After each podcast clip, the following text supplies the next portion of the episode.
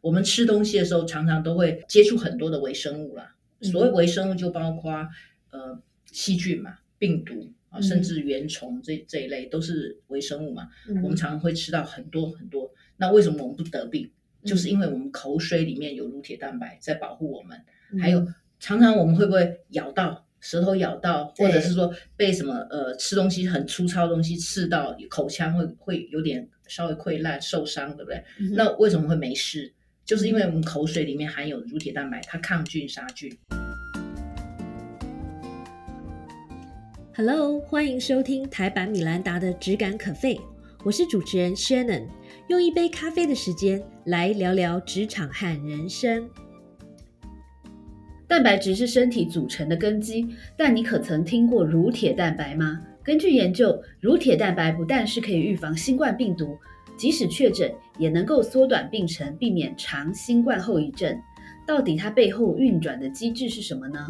今天我们这一集很荣幸的邀请到乳铁蛋白的权威，同时也是激活力学创研所的总经理黄秀琴博士来到台版米兰达的质感可废现场。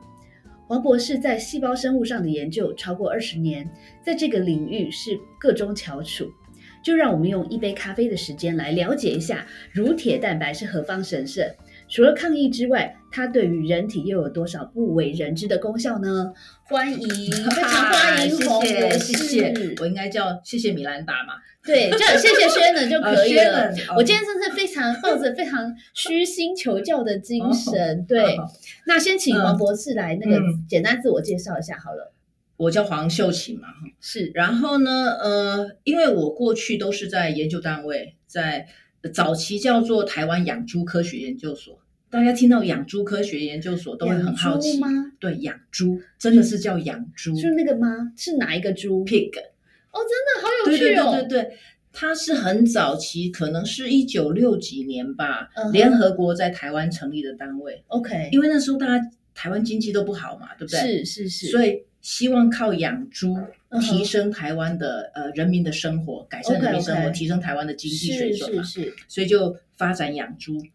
呃，所以我们成立台湾养猪科学研究所呢，嗯哼，是为了要把猪养好嘛，对所以里面有研发吃的可以让猪长大的饲料，哦，或者是说猪得了病要怎么嗯治，是就所以有病理系。是那其中一个环节呢，就是刚刚有讲说，饲料里面要添加什么，猪才会长得好嘛。那一九六几年的时候呢，就开始有发现，就是乳铁蛋白这个蛋白嗯质，哼是，慢慢的在一九八零年代呢，研究的多，嗯哼就发现，就是说，如果添加在饲料里面，乳铁蛋白这个蛋白质添加饲料里面，小猪离乳之后呢，它还还是会长得很好，很健康，可以取 OK 代抗生素。 ，OK，我记得我们小时候呢，我记得我自己呃小学的时候，常常看电视都有什么欧罗肥、欧罗肥、欧罗肥，有没 对，有真的真在养的，猪，对那个欧罗肥说吃了会长大嘛，猪会长嗯大，哼嗯哼就是里面有添加抗生素，所以它不 OK 得病嘛，身体健康嘛。嗯哼，可是后来慢慢知道，就说呃抗生素也会有不好不良的反应嘛，不良作用嗯啊，哼就是是会有抗生素残留的问题啊，污染环境的问题啊。所以呢，慢慢的欧盟就开始说你要禁用抗生素，对，所以就开始想。到底有什么东西可以取代抗生素？可是这个这个成分呢，又是天然的。嗯哼，后来就发现，就是乳铁蛋白呢，它是嗯哼在乳汁里面所分泌的一个带铁的蛋白质。 OK，所以这就是说，小猪生下来的时候要吃母乳，有没有？人也是一样啊，就是对生下来一定对要吃母乳。初乳的含量是最高的，乳铁蛋白含量会是最高。那所谓的初乳，就是那个呃，妈妈生下小 baby 之后开始泌乳的第一个礼拜到第二个礼拜所分泌的乳汁，我们叫初乳。是那个时候呢，呃，乳铁蛋白含量是最高的，还有一些什么生长因子啊、免疫球蛋白啊，比较好的成分有没有？我们讲，呃，乳清里面含的蛋白质那个浓度最高，就在初乳里面。是，那初乳泌乳完了之后，就叫常乳嘛，常嗯乳所分泌出来乳汁就会，呃，这些蛋白质的含量就会比较低。所以营养价值就会比较差一点，这就常常我们在市面上，我们现在坊间常不是有看到说要补充什么初乳蛋白啊，对，还有哦乳清蛋白啊，是就是这个道理。 OK，对，然后后来这个乳铁蛋白呢，在我们研究所里面，那台湾养猪科学研究所就一直存在到那个我们退出联合国嘛，又被呃农委会接管，后来又改名叫呃台湾动物研科技研究所。嗯嗯，因为养猪科学研究所大家都觉得很怪，对不对？听起来就好怪。后来因为因应整个呃台湾生物科技的起飞嘛发展，是所以慢慢把名字改成台湾动物科技研究所。那现在又变成是农业科技研究院，那层级又更高了。所以过去呢，我一直在这个研究单位里面去开发乳铁蛋白相关的产品。是，嗯，哇哦，真的非常令人期待。接下来的这个一个小时，我们要来这个，请博士为我们揭秘一下乳铁蛋白能够带带为我们带来什么好处。不过这一次，呃，博士有带来您的最新的书，好像是十一月才出版的这本书哦，《一起看见乳铁蛋白的健康效应》。嗯，那我们今待会儿细细来谈一下这本好书里面的重点。嗯不过我知道这是您的第三本书对对嘛，可不可以请您先介绍一下前两本书好了？嗯，也是关于乳铁蛋白嘛。，对，关于乳铁蛋白，因为我们刚刚讲说一路来一路以来，我们研究所都是以乳铁蛋白为主嘛。那时候还还做还开发了研究了那个基因转植株，嗯它可以大量分泌乳铁蛋白 OK 乳汁里面可以大量分泌乳铁蛋白，然后还有复制猪，也希望复制出来的嗯猪，对不对？它也可以大量分泌乳铁蛋白。 ，OK，所以呢，呃，可是问题就在于说，一开始我们在讲说它是放在饲料里面做饲料添加剂，对不对？你可以想象饲料添加剂经济价值比较差，对，所以一直希望往生医方面、生物医药的方嗯哼面领域去去开发嘛，价值才会高嗯嘛。嗯嗯，所以那时候，呃，所里面的前辈就跟我讲说，哎，你你想想办法，对不对？有什么可以乳铁蛋白可以开发什么样的生医领域应用的产品？那时候我就想说，乳铁蛋白的功能它是抗发炎，对，它最为人所知的就是调整肠道嘛，因为我们刚刚讲吃了之后会健康嘛，对不对？对调整肠肠胃道，还有抗菌，这是 well known 的。然后另外一个就是我我在想说，因为它是抗发炎嘛，那是不是可以促进伤口愈合？所以我就做了测试，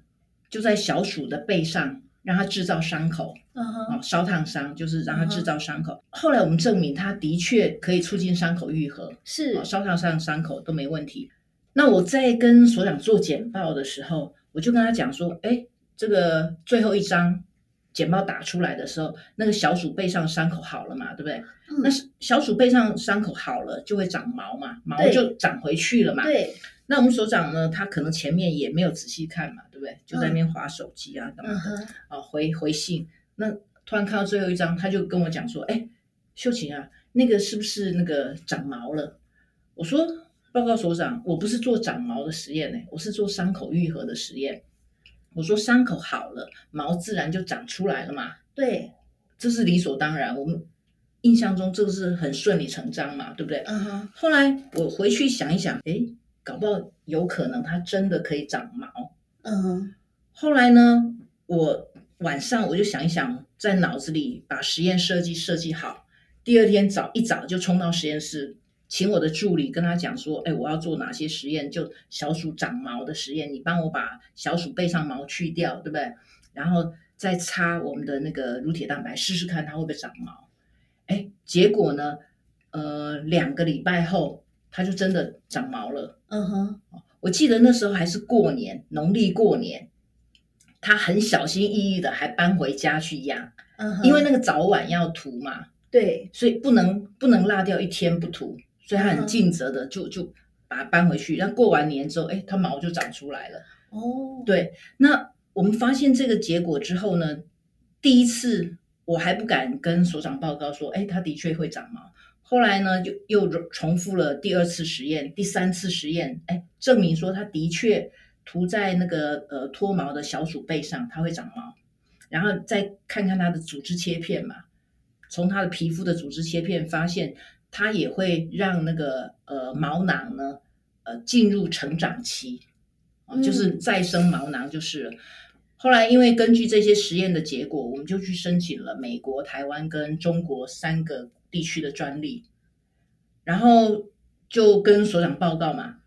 那双也很也很好玩，他就说：“哎，你配一些样品来，我身边有很多朋友哦，都秃头，我给他们试。是是是，结果我就配了一些样品拿给他，我就出国开会去了。两个礼拜回来呢，他就说：“哎，你那东西好像真的有用哎、啊，我的才两个礼拜，对对，超他帅的，我朋友哦，头发好像长出来了，你赶快去拍照。嗯，结果我去拍他的朋友嘛，他朋友就很开心啊。那尤其最开心他他老婆是他老婆，他老婆就一直拉着我，一直拉着我，就说：“哎、黄博士，你这个超厉害的！我老公秃了三十几年，用了什么日本的啦、美国的啦、他德国的啦，全部的所有品牌的那个生发产品，他都数一遍给我听。他说都没有用哎、你这个两个礼拜，我老公的头发就长出来了、欸因为他就巴拉巴拉一直跟我讲，我就跟我助理带着相机赶快拍完照就就走了。对，嗯后来慢慢的就是呃一个两个三个，嗯就越来越多的人去呃测试嘛，证明就说哎它是有效的，所以我们才开始慢慢的想说把它转到公司里面去商品化。是是是，嗯，所以我记得您的前两本书都是跟毛发有关的，对不对，然后后来因为用了生发产品的呃蛮多朋友，他就跟我讲说他的黑呃长黑发。 是是是，我就开始你看想说重点终于来了，我对们的自肥的时刻 来了，我又开始想说，哎，为什么擦进擦了这个乳铁蛋白之后，是对不对，会长黑发？它是不是有某一个呃乳铁蛋白的片段是可以促进黑色素细胞分泌黑色素？所以又开始去追，因为乳铁蛋白它是一个蛮大的呃蛋白质，因为我们知道那个蛋白质是氨基酸组成的片段嘛，嗯哼，那所以它的单体是氨基酸，那几个氨基酸组成我们就叫做生态嘛。嗯譬如说，我们常在讲说那个抗皱的、啊、是什么六生态，有没有类肉毒杆菌素？嗯它是六生态，两个生态就叫二生态、三生态，各自有不同的功能嘛。嗯，乳铁蛋白当然它可以把它切割成非常多的片段，变成生态片段。嗯所以我们就从乳铁蛋白的很多的片段里面去筛选，嗯，筛选看哪一个片段呢，它是可以促进黑色素细胞分泌黑色素。嗯嗯嗯，那我们人之所以会产生白发，就是毛囊里面的黑色素细胞因为老化嘛死亡，嗯哼，所以毛囊里面缺乏黑色素细胞，那你就会长白发。哦所以我们现在的全部的目标呢，就是让你的毛囊里面呢维持它一定数量的黑色素细胞，然后维持了黑色素细胞的数量之后呢还不够，你还要让它工作嘛，嗯有时候黑色素细胞会太累了，它不想工作罢工，嗯所以那它也不会分泌黑色素，所以你还是要维持它的活性，让它可以持续的分泌黑色素。所以你这样听起来是不是很容易？我们只要可以让黑色素毛囊里面的黑色素细胞不死，对不对？对持续生长，有足够的数量，然后让黑呃黑色素细胞在毛囊毛囊里面活得很 happy，对不对？是它可以持续的分泌黑色素，所以你就可以持续长黑发。哦，我觉嗯得今天碰到 博士真是神的安排。好，那所以听到这边，我们已经知道乳铁蛋白两个优点嘛，第一个是生发，对不对？第二个是让白发呃变回黑的，对不对？但是除了这个嗯毛发的生长之外，我知道在您最新的书里面有提到，对其实这个乳铁蛋白还有抗疫的一个功对效对嘛，对对，因为过去我都是 focus 在头皮嘛，对啊，专注在毛囊毛囊的研究。后来因为疫情开始的时候，我就因为我的习惯啦，我会每每隔一阵子都上去看国外发表的一些研究期刊嘛，期刊论文，到到底目前的进展到哪里了？那呃，大概是去年吧，去年我就发现奇怪，怎么乳铁蛋白应用在那个呃抗 COVID nineteen 的嗯 paper 非常的多，嗯，很大量。那我就很好奇，为什么会一直在这个领域上面突然暴增了非常多乳铁蛋白的研究论文？对，那仔细一看呢，原来因为乳铁蛋白呢，它在早期它就是被呃 recognize 说它是呃抗菌、抗病毒。嗯那它抗病毒就是抗那个呃什么肠病毒。嗯民国七十几年，我记得长庚的呃医师他就有发表，就说抗小朋友的那个肠病毒。嗯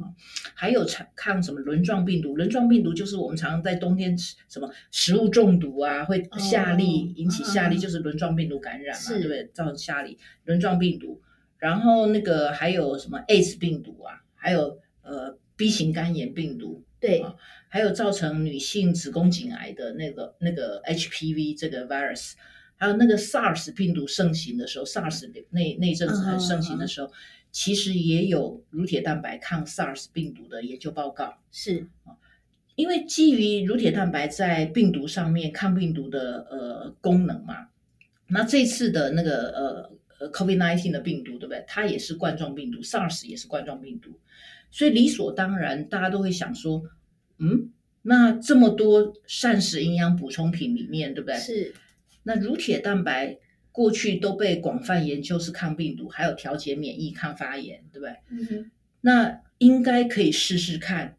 是不是可以抗 COVID nineteen 啊这个病 virus？结果一做实验呢，发现哎效果很好，嗯哦，那就开始去去研究，就说它的作用机制到底是什么？嗯哼，那那后来呢，就发现乳铁蛋白它除了调节免疫之外，因为我们在在看到其他的所谓的营养补充品，常常那个营养师都会提的就是什么维生素 D 呀、C 呀、对不对？锌啊，对不对？这是最常被提起的嘛。那还有那个什么益生菌，啊嗯，这一段时间不是大家都讲对说对要对补充这些营养品嘛？是，那差别在于哪里？这些营养品它是调节我们的身体的免疫力，嗯哼，让这些免疫细胞去对抗病毒。是，可是乳铁蛋白它除了调节免疫力之外，对不对？让免疫细胞去攻击病毒之外，它还有防御的作用。 OK，我们刚刚提到乳铁蛋白，它是在乳汁里面含量很多嘛，对不对？其实它在我们身体其他部分也也有分布，譬如说在我们的鼻腔里面，鼻涕很多，鼻鼻腔只要是黏膜的分泌物都有，嗯啊眼睛眼泪里面也有，嗯哼，口水里面也有，嗯哼，女性的阴道里面也有，还有精液里面也有，其嗯实很多地方遍布我们全身啦、那你可以想象得到，就说这些地方，我刚刚讲这些地方都是有对外的开口，对，对吧？我们吃东西的时候，常常都会接触很多的微生物啦。嗯所谓微生物，就包括呃细菌嘛、病毒啊，嗯甚至原虫这这一类都是微生物嘛。我们嗯常常会吃到很多很多。那为什么我们不得病？就是嗯因为我们口水里面有乳铁蛋白在保护我们，嗯还有常常我们会不会咬到舌头咬到，或者对是说被什么呃吃东西很粗糙的东西刺到，口腔会会有点稍微溃烂受伤，对不对？嗯哼嗯那为什么会没事？就是因为我们口水里面含有乳铁蛋白，它抗菌杀菌。是，所以如果已经不小心染嗯疫的话，它如果在这个时候补充多一点的乳铁蛋白，是不是也会加速它的痊愈呢？没有错，没有错，因为乳铁蛋白在这些位置它都存在，对不对？好，那病毒一旦进来，我们常在讲说病毒可能透过鼻腔跟口腔进入我们的身体嘛，对不对？嗯哼，那乳铁蛋白呢，它就可以包覆把那个病毒颗粒包起来。嗯，那病毒颗粒包起来的时候，那个那个病毒就它它就没有办法直接触我们的呃细胞，它就没有办法钻到我们细胞里面去繁殖复制。嗯，因为病毒是寄生在我们的细胞里面，它才可以存活的，在外面它是活不了的，所以它是是必须要是钻到细胞里面，它才可以繁殖嘛。所以乳铁蛋白呢，就会把那个入侵的那个病毒有没有把它包起来，对，对，它就进不到细胞里面。好，这是第一个方式。那第二个方式就是乳铁蛋白，它还可以在我们的细胞表面上呢形成一个保护膜，它可以覆盖在我们的细胞表面上。那那病毒进来的时候，它是不是没有办法直接接触我们的细胞？所以它也钻不到我们的细胞里面。 ，OK，，对，所以这就是乳铁蛋白跟其他营养素不一样的地方。是好，那刚刚你有提到，就说万一呢病毒对，不小心已经数染量疫了，太多对了，对不对？已对经进到细胞里面了。是，那乳铁蛋白它就可以启动细胞去分泌干扰素，让那个病毒颗粒在细胞里面不要复制，抑制它复制。所以病毒不复制的话，我们体内的细呃那个病毒量就不会那么高。哦，那你、那 OK，你你的那个生病的那个病症有没有就不会那么严重嘛？对，然后第还有第二个就是你也不会去大量去传染给别人嘛，因为嗯如果病毒量很高，你就很容易传染给别人嘛。对，那同时呢，乳铁蛋白它就可以还可以活化我们的免疫细胞，有没有？ ，OK，那免疫细胞再去杀病毒，所以它有好几个不同层次的作用。好，如果说你已经好了，对不对？人家大家都在讲 long covid，你是不是真的好了？其实没有真的好了，嗯，因为嗯后遗你症还对挺你多进来之后呢，病毒的颗粒呢，它虽然不是活的病毒了，对不对？嗯死了，对不对？嗯可是病毒的颗粒呢，它都是一个免疫源啊嗯，它是都是外来物质。嗯那外来物质，我们的那个免疫细胞呢，发现有外来物质，是不是都会把它清除掉？想要把它清除掉，嗯想要把它清除掉的时候，就会产生免疫反应，就会产生一些发炎反应啦、 ，OK，啊，反产生发炎反应。那发炎反应的时候，你身体有发炎反应，到处都发炎反应的时候，你就会身体不舒服。譬如说你它病毒颗粒进到你的脑部，我们常常在讲脑雾嘛，对就是因为病毒颗粒进到你的脑部，对不对？所以你你脑细胞那个局部会发炎。你的脑子会会搞不清、弄不清、不清楚。如果进到心脏里面，对不对？什么心肌炎，对，反正你进到到哪里，这就是为什么说这个新冠病毒很难搞，因为嗯它颗粒很小，随着血液进到全身，是，所以这个时候乳铁蛋白它就发挥它的功能，它是抗发炎，对，所以它会帮助那个呃那个我们的免疫细胞去清除这些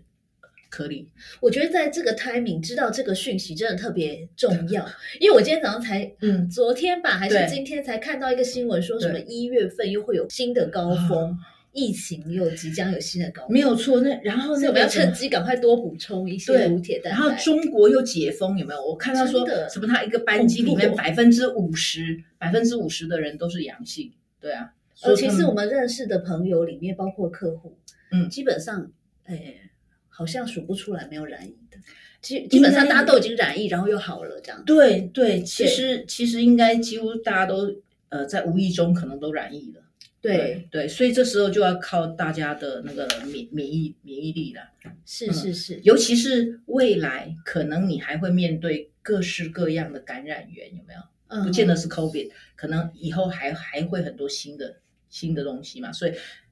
无时无刻我们都要加强我们自己的免疫力。对。好，那但但除了就是抗疫，或者是面对这个疾病或是对病毒等等的嗯，这个好处之外，我知道乳铁蛋白在日常生活当中对我们的帮助也挺大的，好像是不是它对于健身也有帮助，或是嗯对呃减脂减肥也有帮助，然后对于什么女性妇科的问题，是不是也有一些帮帮助是呢？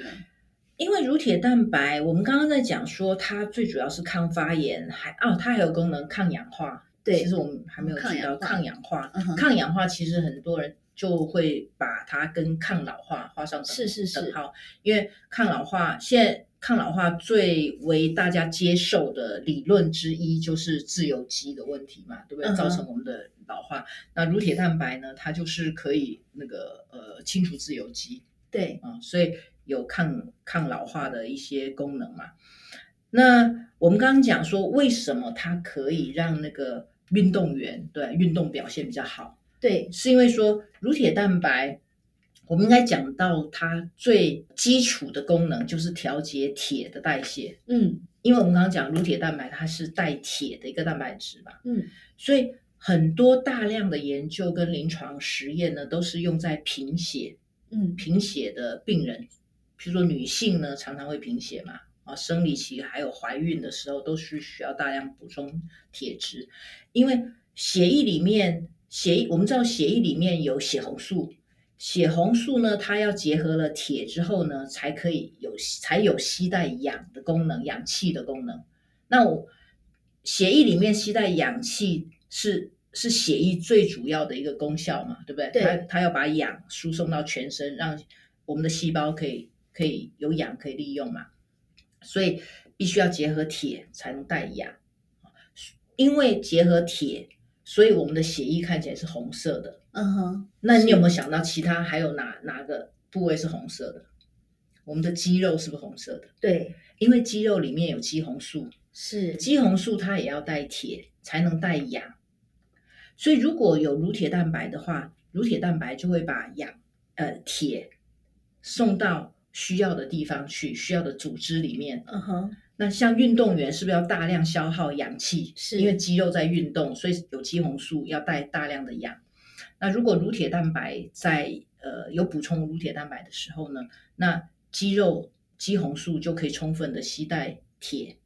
所以氧气就会比较充足嘛。嗯哼所以你在运动的时候，那个 performance 爆发力就会比较强，啊哦，运动原来是表这样现会比较好。嗯哼，那乳酸堆积呢也会比较少，所以运动后比较不会酸痛。还有就是运动后呢，也会有大量的那个自由基去产生，因为你大量运动，大量耗氧嘛，耗氧消耗氧，有大量那个产生能量的时候，都会副作副产副产物就是自由基。 OK，所以呢，那乳铁蛋白也可以帮助清除自由基，所以有利于运动后疲劳的恢复。哦，OK，所以既然讲到了运动，嗯我就想到，嗯因为嗯现在健身也是一个对对对嗯趋势，对对不不对？对？那很多呃健身的朋友，尤其是他在 build up 他的肌肉的时 对候，对会去喝一些像什么乳清蛋白对之类的嗯产品，对，没有错。那这个跟乳铁蛋白也有关系吗？乳清蛋白呢？乳铁蛋白是乳清蛋白里面的其中一个成分。 OK，乳清蛋白的含量呢是更全面。所谓的乳清哦，就是那个你知道我们做那个优酪优格有没有？对优格或做 cheese 之后，上面那个那一上清层液对，那一层嗯啊，哼，所以大家以后自自制那个呃优酪乳的时候，千万千万不要把那个上层倒掉，那嗯个是很珍贵的，就是含那个所有的那个乳清蛋白都含在里面。那乳清蛋白含有很多的不同的蛋白质嘛，像那什么生长荷尔蒙啊、呃生长因子啊、免疫球蛋白啊、乳铁对蛋白啊，还有一些乳过氧化酵素啊，其实是是是嗯很多的都在里面。那如不同的是说，乳铁蛋白呢，就是从这些乳清蛋白里面再纯化出来更纯度更高的乳铁蛋白。哦嗯，OK，因为乳清蛋白里面呢，可能很多很多各式各样不同的蛋白质，你可以比较全面的对去摄取这些蛋白质。对，可是如果说你单纯要摄取乳铁蛋白的话，那个量就会不足嘛。对，嗯，所以它是额外再纯纯化出来的。是是是，所以听到这边呢，嗯从我们刚刚讲到刺激这个毛发的生长，对不对？嗯，到对抗疫，到呃让身体快速的对恢对复对，然后到健身，到什么调节妇科的一些问题等等。其实乳铁蛋白的好处真的太多了，对，要哦，刚刚讲妇科的问题，为什么对对会对对妇科有有帮助是？我们刚刚讲说这些都是对外开口，阴道也是，其实也是对外开口。啊是尤其是呃阴道如果在感染的时候呢，呃反复感染，对不对？那乳铁蛋白的分泌量就会变高。嗯哼，它的目的就是说，免疫细胞侦测到就说哦有外来的物质感染源的时候呢，嗯，它就会大量分泌乳铁蛋白去对嗯嗯嗯抗这些外、外来的入侵的这些感染源，嗯嗯嗯嗯，去清除它，嗯还有抗发炎。嗯，那呃，在研究里面也有证明，就说乳铁蛋白呢，它跟我们整个女性的生殖道有很大的关联性，因为我们呃阴道是对外的开口嘛，所以如果我们阴道被感染的话，对不对？其实它会引起后面很严重的一些问题，嗯啊，譬如说子宫内膜炎，嗯啊，如果是怀孕妇女被感染的话，就有可能会早产啊，或者造成胎儿胎儿的一些问题啊，或者是说呃呃子宫内膜炎之后啊啊阴道反复的发炎嘛，对，啊，这些都是还有啊，还有最大家最可怕的、最最害怕就是子宫颈癌的问题嘛。对那对它也对，是一个 HPV 这个病毒这感染，些都是从阴道的感染开始，对对衍生出来的一堆对的对问题。后续的问题。是那如果说你的那个阴道这个位置，对不对？你是够健康，乳铁蛋白含量是够的。还有，如果里面的菌，因为阴道里面也有那个呃所谓的乳酸菌，它嗯维持阴道里面酸性的环境。嗯啊，这些酸性的环境就可以避免呃外面的病原菌入侵。嗯哼，那所以在阴道里面呢，乳酸呃乳铁蛋白跟乳酸菌呢共同去呃对抗这些病原菌，嗯哼啊维持那个整个阴道环境的健康。嗯哼，所以在国外的一些临床实验里面也有证明，就是说它把乳铁蛋白你不管是口服的乳铁蛋白，嗯哼，或者做成阴道的塞剂，是都可以治疗那个阴道的发炎感染。所以听到这边呢、嗯，我想大家应该有一个迫不及待地想知道，第一个就是说，呃，这样听起来就是乳铁蛋白是我们本身身体也是会分泌乳铁蛋白。对。对对，那这样子，在这样的前提下，我们还需要补充乳铁蛋白吗？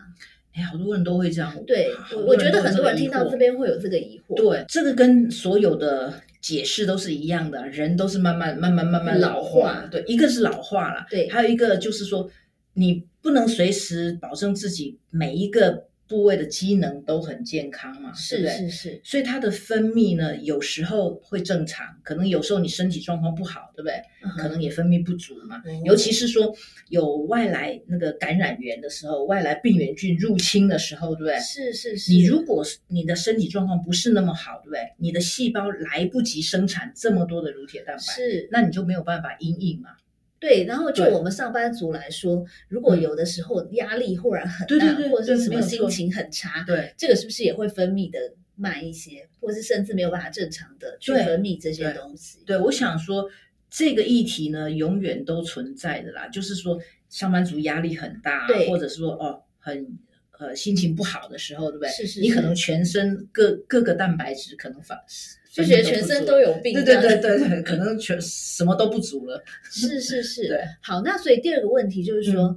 呃我们最后再谈怎么补充。嗯，第第二第二个问题是说，那每一个人都可以去补充乳铁蛋白吗？有没有什么样的病症或什么样身体状况的人不太适合这么做？嗯嗯嗯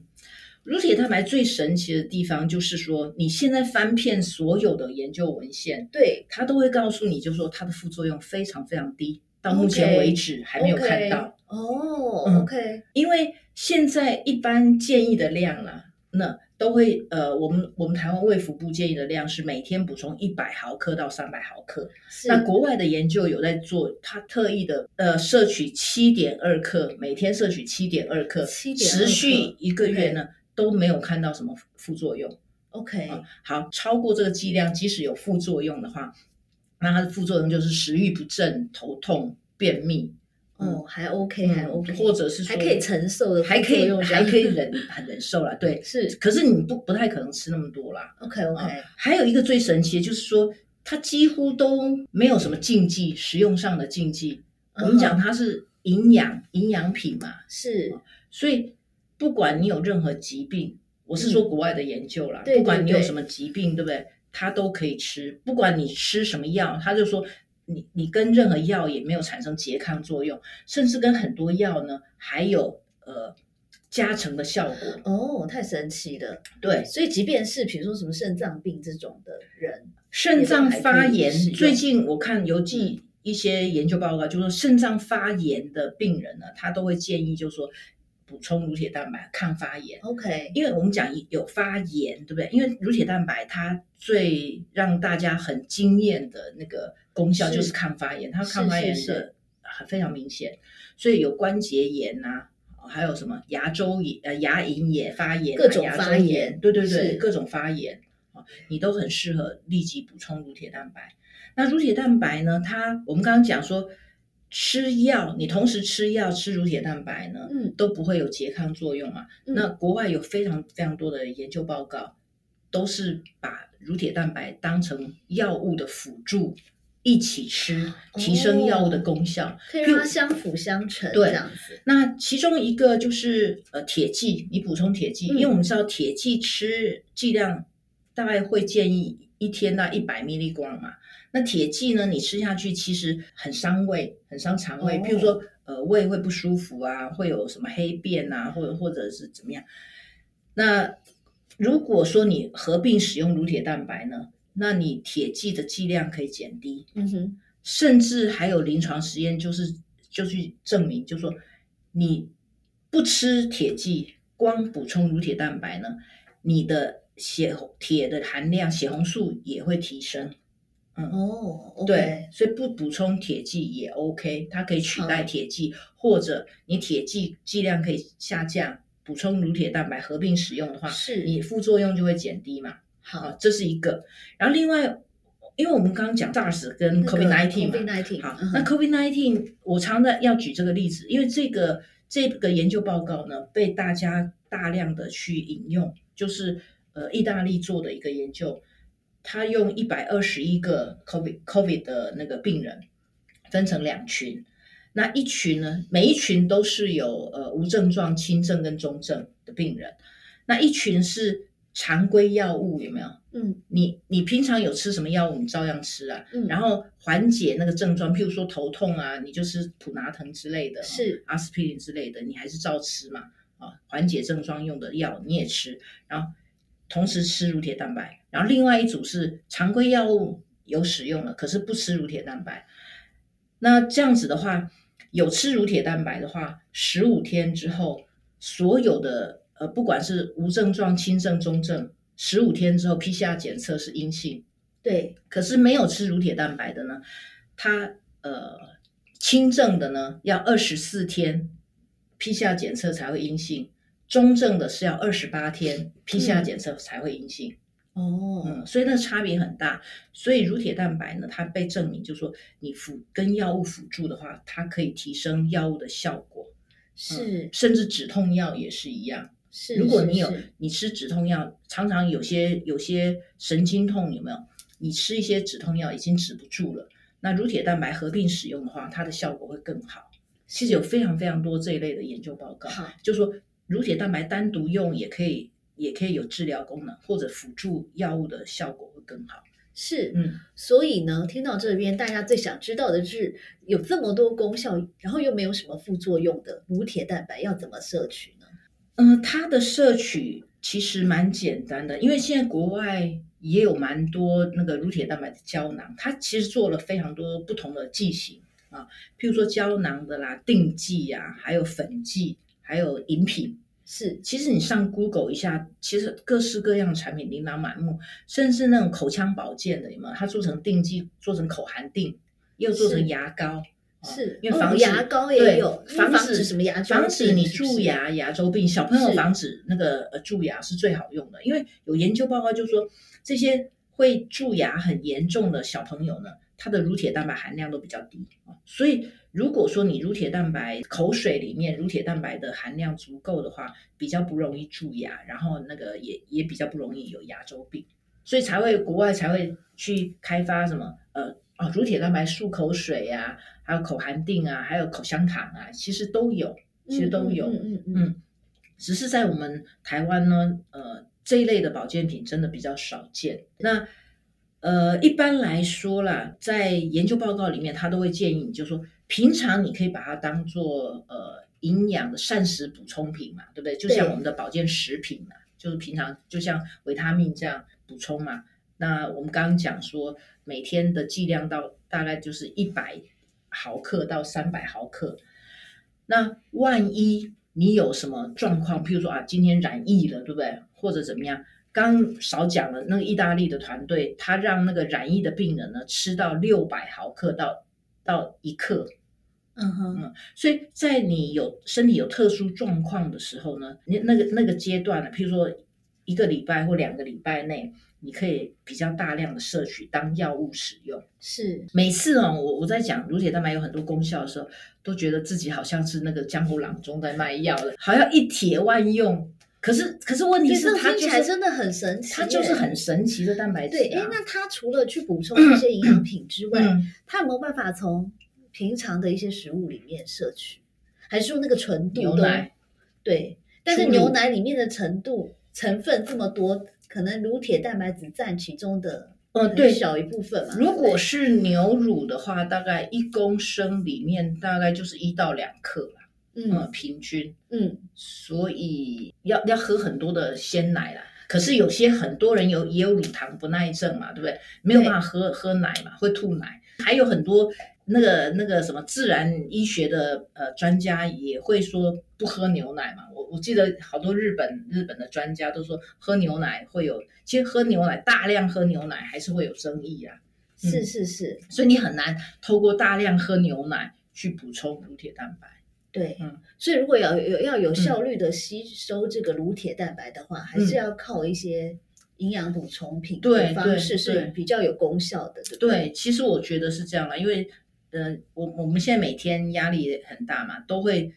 呃补充不同，看自己的体质嘛，对，都会补充各式各样不同的保健食品嘛，对，所以它就是乳铁蛋白其实也是一个选择啦。是嗯是是，好的，今天非常谢谢博士来到我们节目的现场，来跟我们分享了嗯谢谢这么多的呃乳铁蛋白的功效。嗯，那我觉得这个这个分享呢，在过年前知道这件事特别的嗯好。那在这边呢，也除了谢谢博士来到我们节目的现场，也在这边祝福大家在新的年度都可以这个多摄取一 点乳乳铁蛋白，然后让身体更加的健康，然后更有抵抗力。好，谢谢大家，谢谢拜拜拜谢谢收听今天的 Podcast，希望你喜欢今天的这杯咖啡。我们的节目名称是台版米兰达的质感可废，欢迎订阅我们的频道，分享你的想法，也可以追踪我的粉丝专业台版米兰达的创业笔记。我们下次见喽，拜拜。